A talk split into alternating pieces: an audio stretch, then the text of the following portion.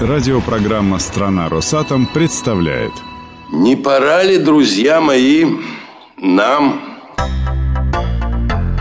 Аудиоблог директора Департамента коммуникации госкорпорации «Росатом» Сергея Новикова. Пора.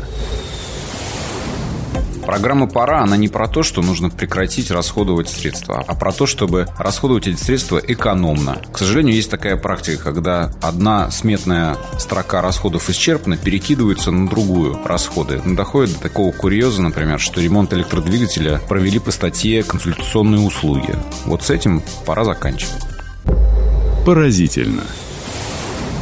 Для кого-то, может, это звучит поразительно, но каждый может внести свой вклад в программу «Пора». Могу привести свой собственный пример. Агентство по бронированию билетов предложило мне слетать в Петербург на экономический форум ни много ни мало за 75 тысяч рублей. Для них это выгодно, потому что они получают процент с оборота. Но нужно сказать, ребята, за 75 тысяч рублей летайте сами. В результате я добрался до Петербурга всего за 11 тысяч, что тоже много для обычной жизни, но под форум в Питере цены растут немилосердно. Поразительно, но 60 тысяч сэкономили просто на ровном месте.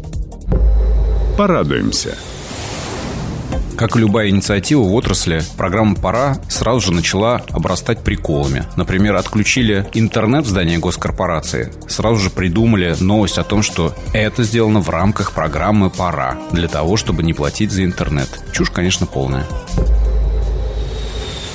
Товарищ, у вас когда самолет? Да, пора.